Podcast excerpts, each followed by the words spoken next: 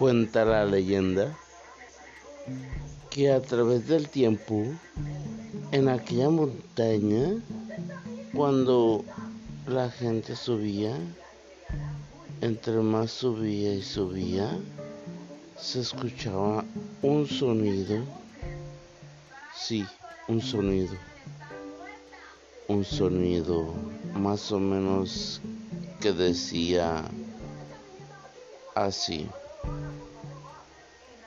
Ay, mis hijos.